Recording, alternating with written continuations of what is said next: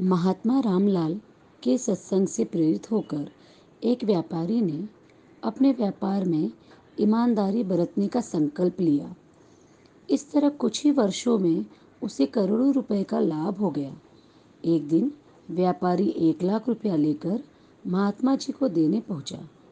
महात्मा जी रुपए को देखकर बोले, भैया, तुम्हारे मेरे संबंध सांसारिक नहीं हैं, परमार्थिक थे। मैंने तुम्हें व्यापार में ईमानदारी बरतने का उपदेश इस लोक में धन कमाने के उद्देश्य से नहीं दिया था। मैंने तुम्हें ईमानदारी की प्रेरणा, मानव जीवन को सफल करने और परलोक में अच्छा स्थान प्राप्त करने के उद्देश्य से दी थी। मैं तुम्हारा धन लेकर क्या करूँगा? इसे वापस ले जाओ। किसी अनाथ या बीमार की सेवा सहायता में इस धन का उपयोग करना।